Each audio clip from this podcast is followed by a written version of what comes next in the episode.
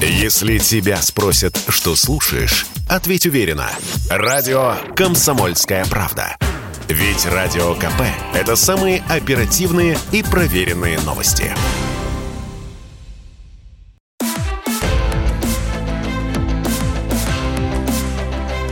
Исторические хроники с Николаем Сванидзе на Радио КП. Год 1960. 60-й – год фантастического обмана, которым занимается вся вертикаль партийной и советской бюрократии, отвечающая за продуктовое обеспечение страны.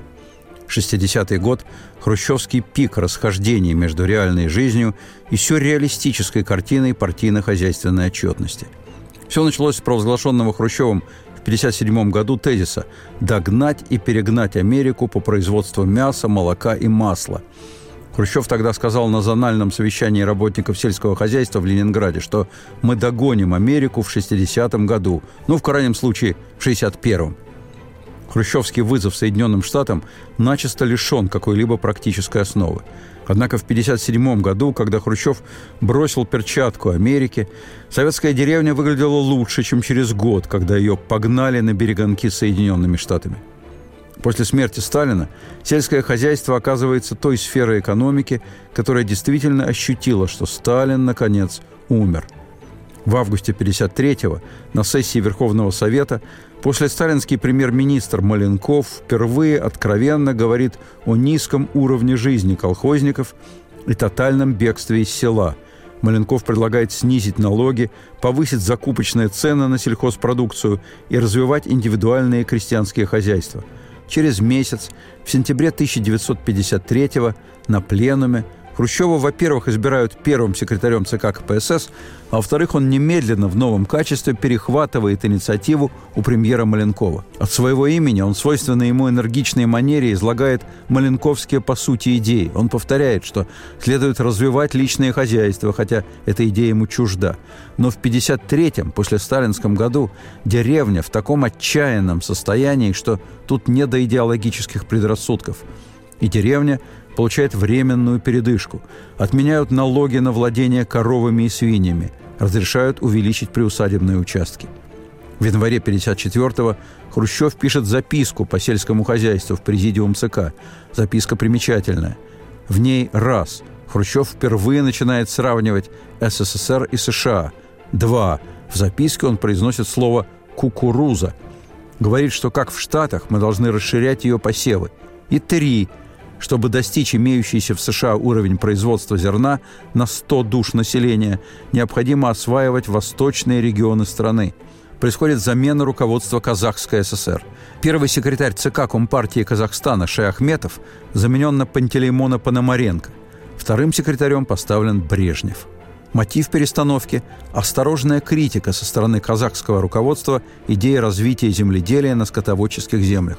На самом деле – Руководители Казахстана опасаются заселения земель республики крестьянами из России и Украины.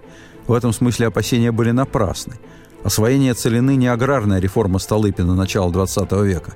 Тогда, в 1906 году, на восток крестьяне семьями поехали за собственной землей, получили ее в собственность, получили подъемные и кредиты, тяжелым трудом в короткие сроки подняли свои хозяйства на этой земле и дали грандиозный прирост сельскохозяйственной продукции и внутри страны, и на экспорт. И пшеницу, и масло, и знаменитый бекон экспортировали в Англию. Крестьяне с опытом многих поколений на своей земле, уверенные в том, что передадут хозяйство детям. Хрущев на редкость откровенно пишет в воспоминаниях. Имелся опыт Столыпинского правительства при царе. Переселенцы получали льготы по налогам, а переезжали за свой счет. В наше время об этом не было даже речи. Земля давно потеряла ценность в глазах крестьян. Собственность на нее отменили. Естественно, люди за свой счет не поедут ни на какие земли. Повезли за государственный счет. И вовсе не крестьян. Повезли молодежь. В основном городскую, неподготовленную ни к работе, ни к климату – брали студентов, в том числе столичных, и квалифицированных рабочих, не задумываясь о том, кто придет на их место. Хрущев вспоминает, «Я был убежден, что найдутся энтузиасты». Его убежденность оправдалась. Большинство – молодые люди от 17 до 20 лет. Для них это приключение. Это 1954 год, самое начало оттепели. В воздухе социальный оптимизм, мотивированный смертью Сталина. Страна отходит от ужаса сталинизма и хочет строить себя заново. В феврале 1954-го Хрущев выступает по поводу целины на пленуме ЦК. Огромные финансовые, технические и людские ресурсы, брошенные на целину, первые четыре года дают сверхвысокие урожаи. Но никто и ничто не готово к приему этих урожаев. Хрущев вспоминает, объезжая целинные поля, я увидел много такого, чего не хотел бы видеть. Зерно ссыпается прямо на землю. При перевозке потери. Токов нет, складов нет, не хватает простого брезента – Птицам было сплошное блаженство, они жарели на глазах, а мы только слали призывы насчет бережного отношения к зерну. Вспоминает целинник, писатель Юз Олешковский. «Я был свидетелем урожая потрясающего. Погибло три четверти урожая. Это точно. Элеваторов не было, они были не в состоянии принять, сохранить. Шли дожди. Помню какую-то горечь, какой-то ужас перед всем этим делом. Вспоминает целинник, публицист Анатолий Стрелиной. Когда ты видишь гору хлеба, который сам вырастил, и эта гора греется, засовываешь туда руку по плечо, и руке горячо, ты физически чувствуешь, как хлеб гибнет, потому что его не успевают вывести, а потом его во враг сталкивают, уже сгнивший, чтобы начальство не видело. Ты страдаешь, и злоба в тебе нарастает, отчаяние. Год 1960 -й.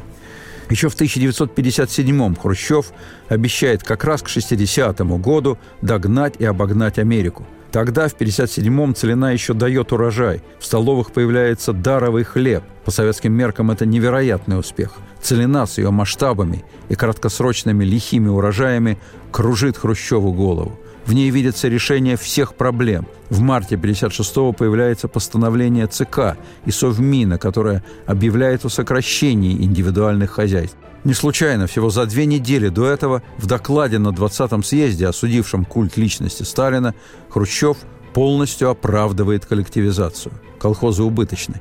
Вот список областей, не тянущих сельское хозяйство. Владимирская, Ивановская, Костромская, Куйбышевская, Липецкая, Молотовская, Пензенская, Ростовская, Свердловская, Сталинградская, Тамбовская, Томская, Ульяновская, Чкаловская, а также Краснодарский край, Красноярский край, Кабардинская, Североосетинская, Татарская и Удмурская АССР. Хрущев решает списать колхозам задолженность.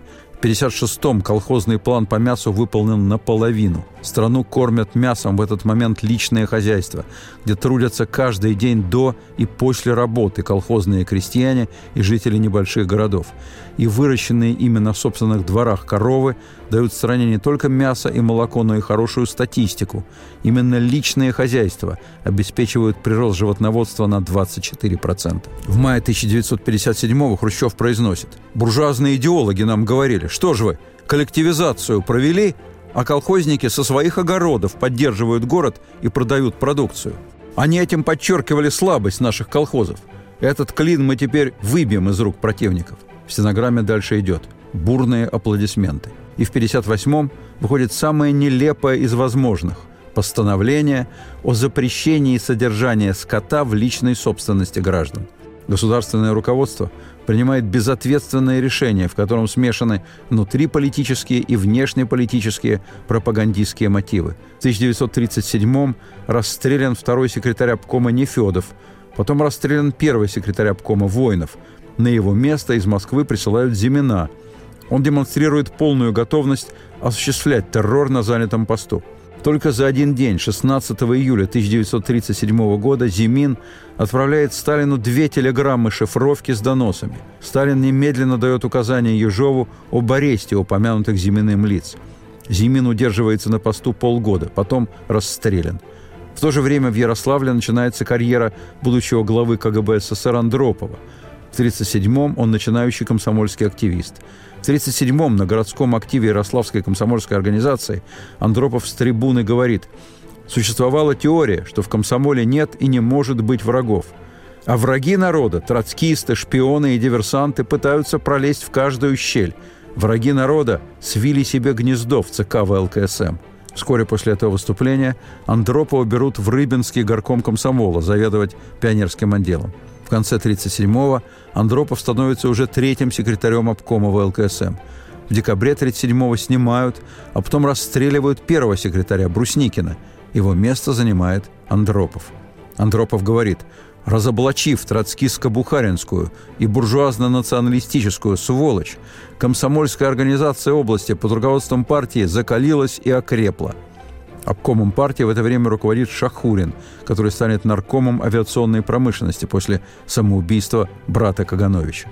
Шахурин будет арестован Берией в самый канун войны. Берия же освободит и реабилитирует Шахурина сразу после смерти Сталина. Ярославский обком после Шахурина будет возглавлять Патоличев, впоследствии, вплоть до 1985 года, министр внешней торговли СССР. Вот при Шахурине и Патоличеве и развивается карьера Ларионова – Ларионов знаком с Андроповым. Андропов ему нравится.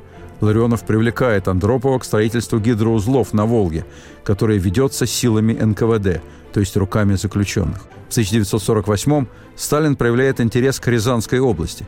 В 1948-м Сталин произносит «До каких пор мы будем терпеть эту провальную яму под Москвой? Послать туда кадрового секретаря?» Им становится Ларионов. У него обкомовский опыт, плюс теоретическая подготовка. Он в свое время окончил Институт Красной профессуры.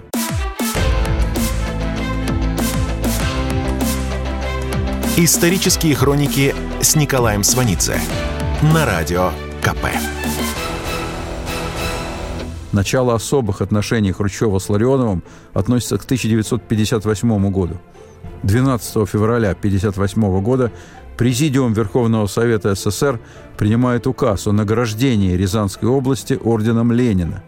Орден Ленина должен быть вручен первым лицом, но Хрущев в Рязань тогда не едет. Он уже обдумывает план превращения неплохой экономически Рязанской области в передовой рубеж борьбы с Соединенными Штатами за мясо.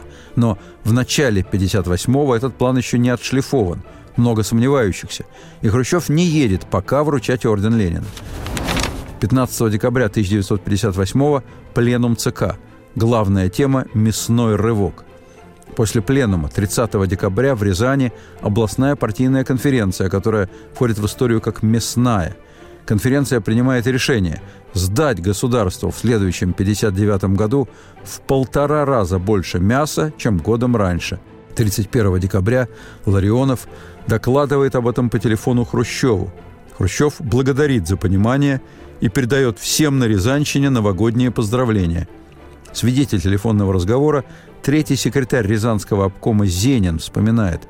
Ларионов обхватил голову руками, долго думал, потом встал, начал прохаживаться по кабинету и сказал, «Знаешь, Поликарпыч, от такой похвалы у меня прямо в горле пересохло. Решили собрать совещание секретарей райкомов и передать народу похвалы и поздравления. Правда, Идея сдать в полтора раза больше мяса означает, что у населения должен быть скуплен весь личный крупный рогатый скот, свиньи и птица, и все пущено под нож. Но хрущевское постановление, запрещающее людям держать скот, это позволяет. Совещание созвать не успели. Накануне, 2 января 1959 года, в Рязань прибывает завсельхоз отделом ЦК по РСФСР Мыларщиков.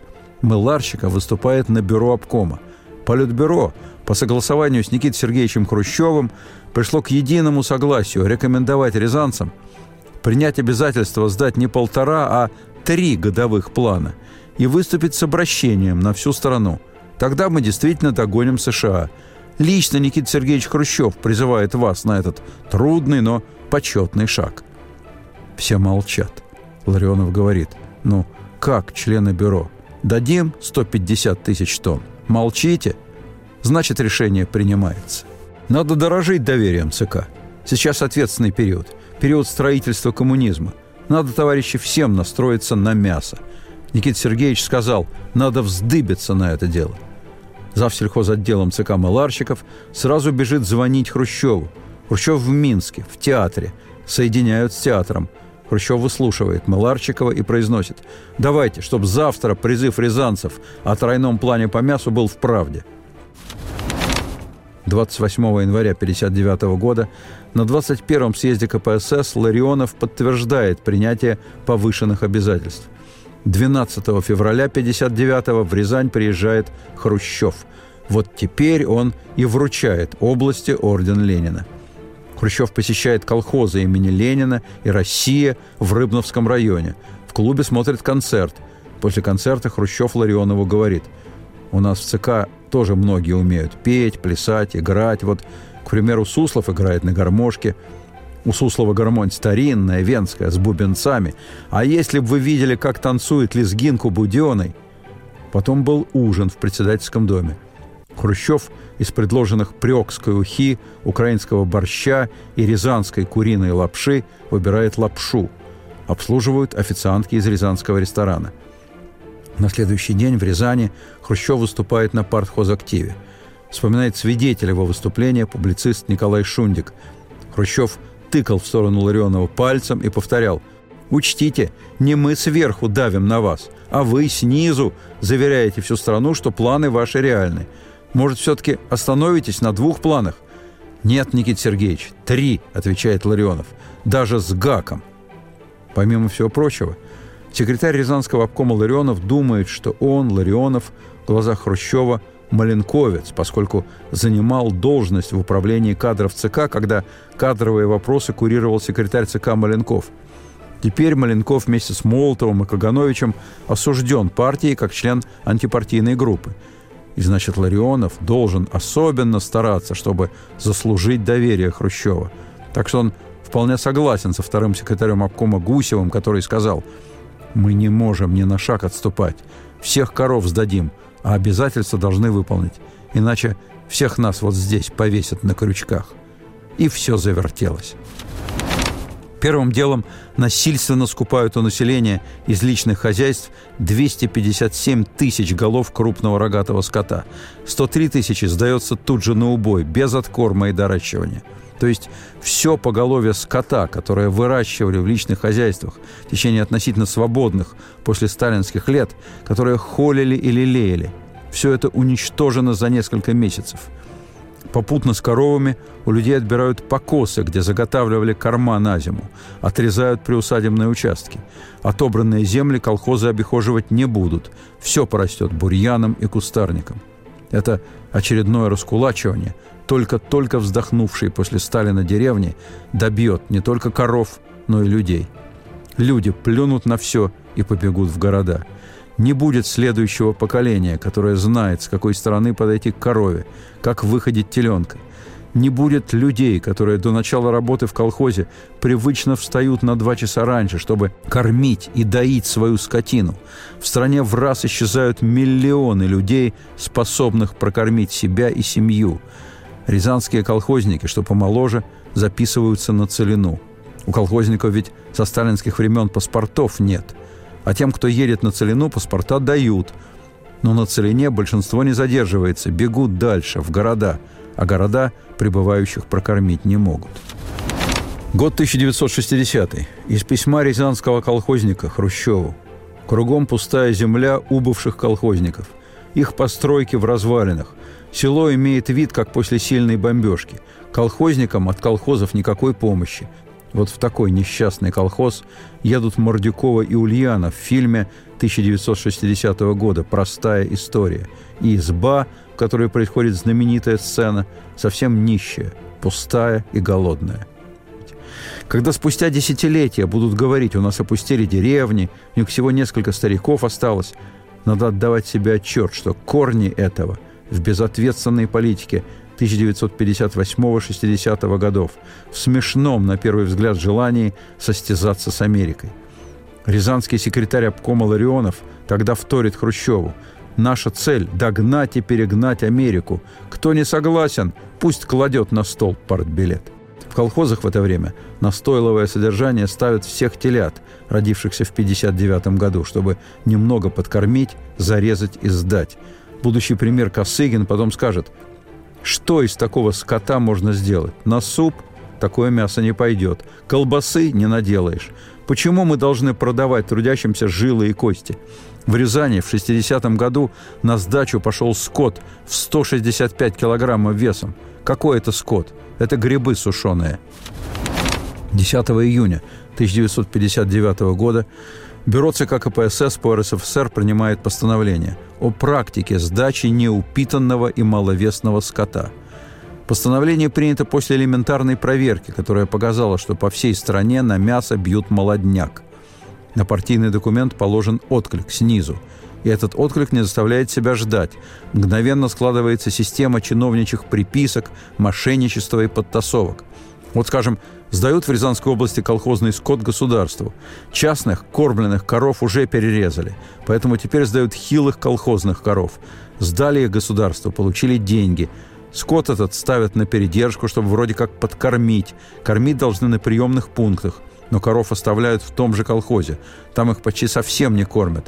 Потом их сдают по второму заходу. И получается увеличение производства мяса. Надо сказать, тут Рязанская область отстает по предприимчивости от Кировской области. В Кировской области всякую суету с куплей-продажей, передержкой вообще подменили просто бумажной перепиской. Никаких действий с реальными коровами. Их заменяют изобретенные в области бестоваренные квитанции – Безответственное решение государственного руководства выполняется абсолютно адекватно. Партийное и советское руководство всех уровней сдает государству мертвые коровьи души. Руководство награждают. Кировская область получает орден Ленина. Рязанская область по указанию первого секретаря обкома Ларионова начинает разводить кроликов. Под кроликов отводят помещения даже в школах – в колхозе «Россия» школа построена в 1914 году. Напротив школ тогда строили дом для директора, для учителей. В 1914 году не знали и не могли знать, что через 50 с лишним лет школу отдадут кроликам. Но кролики – существа полезные, они быстро размножаются. С ними проще, чем, скажем, со свиньями. Как-то Ларионов по дороге в Ряжск заехал на ферму. Видит, четыре девушки окружили двух свиней – Две девушки держат молодую свинку, а другие две затащили на свинку молодого хряка и держат его. Может, что получится. Свинка и хряк визжат, и ничего.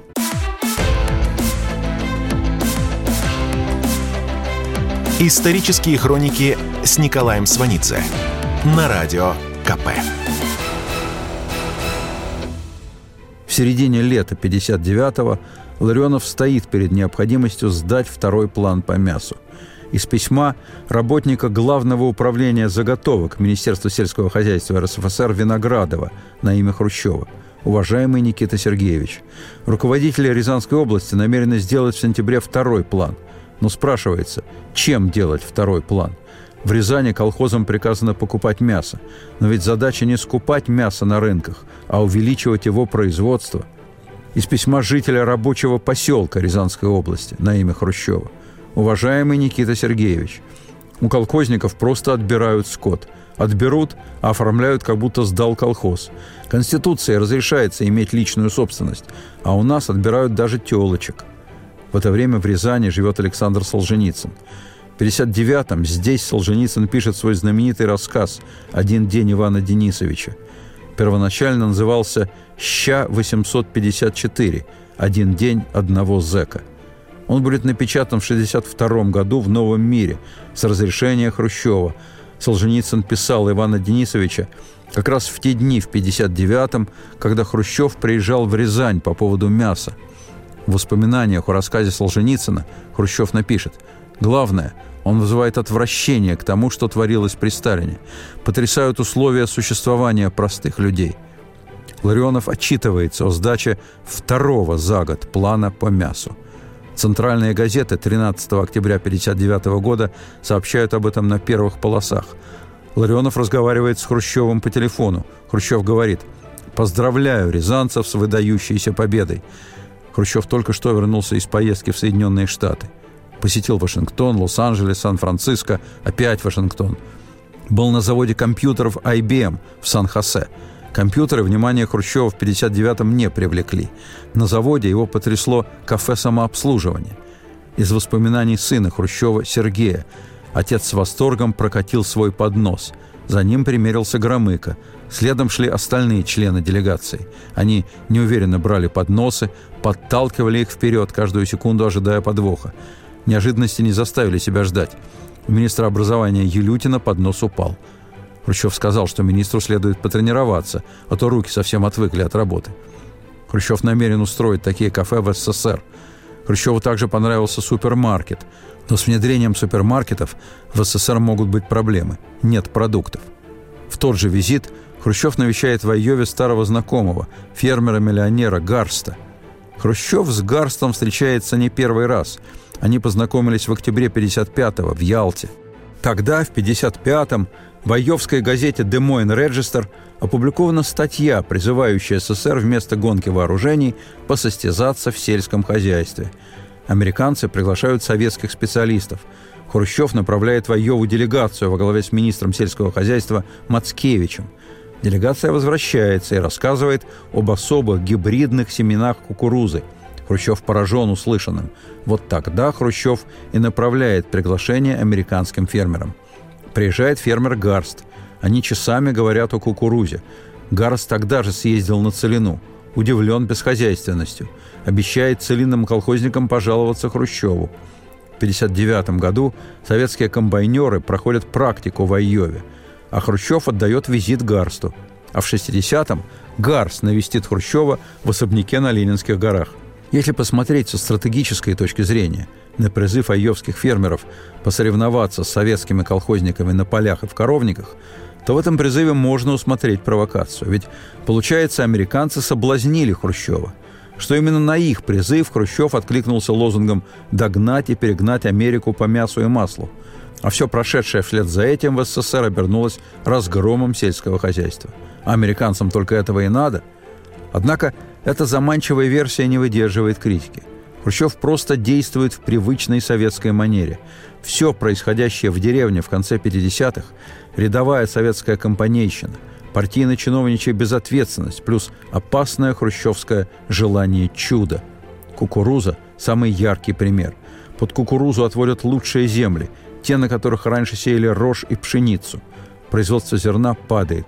В счет поставок вынуждены сдавать то зерно, которое положено оставлять на семена – его сдают, и тут же в Москве просят зерно для сева. Москва зерна не дает. Тогда на местах начинаются приписки и фальсификация. Наверху их осуждают и тут же снова толкают на мошенничество. Кукурузу сеют от Кубани до Вологодской и Архангельской областей. В Рязанской области тоже сеют кукурузу. Сначала на болотистых лугах, а потом добираются до самых лучших. Сразу катастрофа с кормами для коров. А Хрущев говорит – Кукуруза, товарищи, это танк в руках бойцов, я имею в виду колхозников. На самом деле это чистая лысенковщина. Трофим Лысенко, деятель сталинской сельскохозяйственной науки, успешно травил генетику и генетиков. Знаменит готовностью предложить скорый, псевдонаучный способ решения вечной для советской власти продовольственной проблемы. Лысенко – шарлатан, мастер одурачивания. Сталин знал это и использовал Лысенко – Хрущев с Лысенко знаком давно. Хрущев еще в 1939 году назвал Лысенко прекрасным человеком. Более того, в 1940-м Хрущев поддержал Лысенко, когда тот предложил использовать на полях цыплят для борьбы с долгоносиком, поражающим сахарную свеклу. То есть выпускаешь несколько десятков тысяч цыплят на свекольные поля, они и дело делают, и сыты. Когда в 1957-м Хрущев выдвигает идею догнать и перегнать Америку, ученые говорят – надо сперва догнать Штаты по производству удобрений.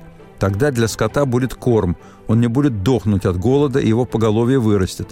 Но у Лысенко есть для Хрущева предложение, от которого тот не может отказаться. Лысенко говорит, не надо много удобрений. Нужно смешать немного удобрений с навозом, добавить извести и из этого изготовить гранулы. Думали делать гранулы на заводе. Но Лысенко считает, что лучше изготавливать их вручную – Лысенко возит Хрущева в свое хозяйство в горках ленинских. Убеждает Хрущева, что все, что колосится в этом опытном хозяйстве, выращено по новому методу. Хозяйство у Лысенко действительно элитное, то есть ни в чем не нуждающееся. У него в 1954 году для коров столько корма, что они стали умирать от ожирения. Лысенко тогда по-своему решил выправить ситуацию и занялся экспериментальным скрещиванием пород, чтобы коровы стали менее толстыми, а молоко бы давали пожирнее. 59-60 годах новых народившихся бычков и коров очень дорого продают в колхозы, перепортят племенные стада, новые коровы окажутся тощими, молока давать будут мало, и жира в нем уменьшится в половину. Младшее поколение в семье Хрущева Лысенко не доверяет. Вспоминает бывший зять Хрущева, экономист Николай Шмелев. Собравшись за столом, дети Хрущева стали донимать отца вопросами, не повредит ли стране его любовь к Лысенко. Никита Сергеевич мрачнел, багровел, огрызался, как затравленный волк, а потом как грохнет кулаком по столу, как закричит, уже почти теряя сознание. «Ублюдки! Христопродавцы! Сионисты! Дрозофилы! Ненавижу! Ненавижу!» В марте 57-го Хрущев скажет «Я голосую за Лысенко, потому что он за плохое не возьмется». Закончит Хрущев свою речь словами «Мы поражаем весь мир нашими успехами. Через три года у нас будет мясо вдоволь». Год 1960. В канун 60-го года первый секретарь Рязанского обкома партии Ларионов готовится к сдаче обещанного третьего за год плана по мясу. В области уже вычищено все. Ларионов дает указание скупать скот в других областях страны. Банк дает деньги. По рыночной цене скупают скот во Владимирской, Липецкой, Воронежской и Московской областях. Руководство областей жалуется в ЦК. ЦК не реагируют. Ларионов делает встречный ход. Он организует встречу Хрущева с рязанскими колхозницами. Хрущев говорит, «Вы, рязанцы, молодцы, хорошо потрудились. При таких темпах прироста мяса, каких вы достигли в текущем году, вам потребуется немного времени для того, чтобы догнать Америку и, как говорится, ухватить Бога за бороду». Ларионов в ответной речи говорит, «Рязанцам очень хочется ухватить Бога за бороду». Ларионов говорит, «Не выполнить план – это честь запятнать» и дает указание о скупке мяса в Казахстане. Скот везут целыми стадами по железной дороге. Но транспортировка затягивается. Нужно время на махинации с накладными. Пока то да сё, Ларионов принимает решение пустить под нож весь приплод 59 -го года. Молочные стада и даже быков-производителей. 16 декабря 1959 года Ларионов докладывает о выполнении третьего за год плана – Через 10 дней он награжден золотой звездой Героя социалистического труда. Год 1960. Первый секретарь Рязанского обкома партии Ларионов сдал обещанный третий за год план по мясу. Через несколько дней он награжден золотой звездой Героя социалистического труда.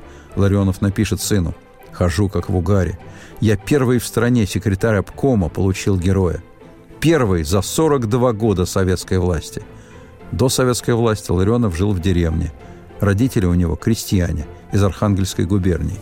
В 60-м в Архангельской области, даже в ее северных районах, настойчиво и безуспешно пытаются выращивать кукурузу. Ларионов в 60-м году берет обязательство, что Рязанская область даст четыре плана по мясу. С начала 60-го года в ЦК КПСС и в Совмин пойдут тысячи писем от рязанцев с мольбами прекратить мошенничество областных и районных властей. Не реагировать уже невозможно.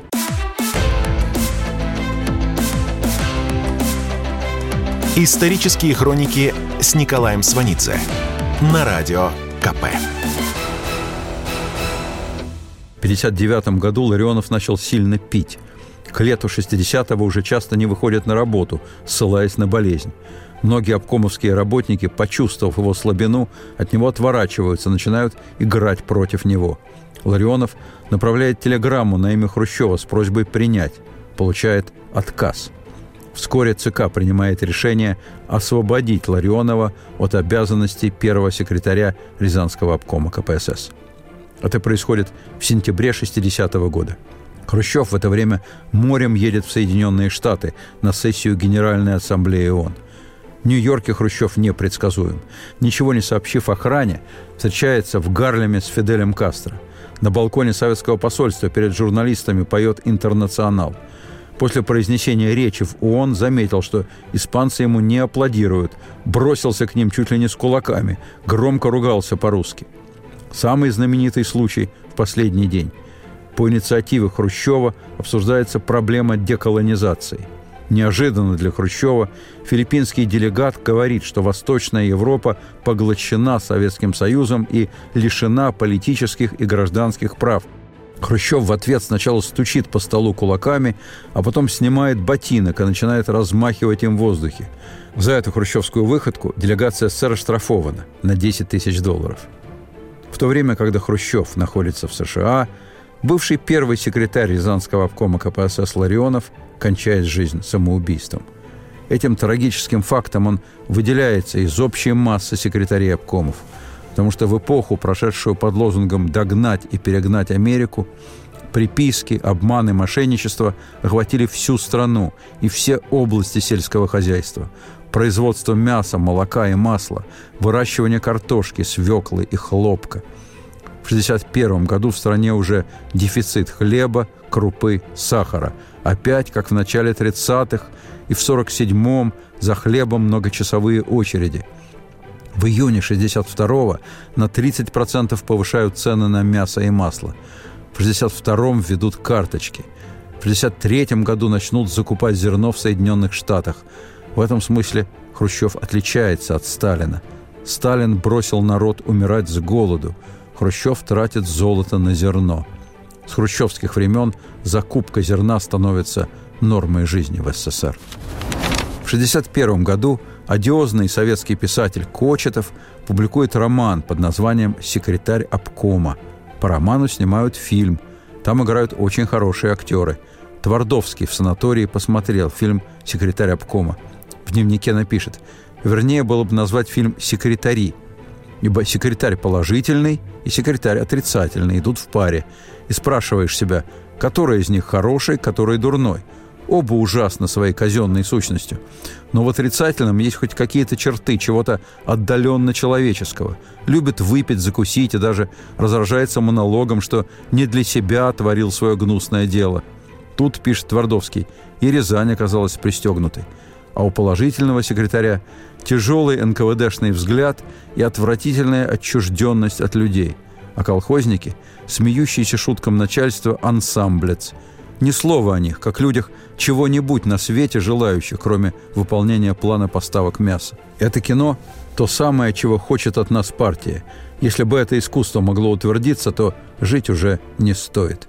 На следующий день в дневнике Твардовский напишет «Вечером подсел к нашему столу министр кино Романов и сообщил, что этот фильм очень не понравился Никите Сергеевичу, то есть Хрущеву. Главным образом из-за мотива Ларионовщины. Никита Сергеевич сказал – Разве, мол, дело в Ларионове? Ведь мы сами его.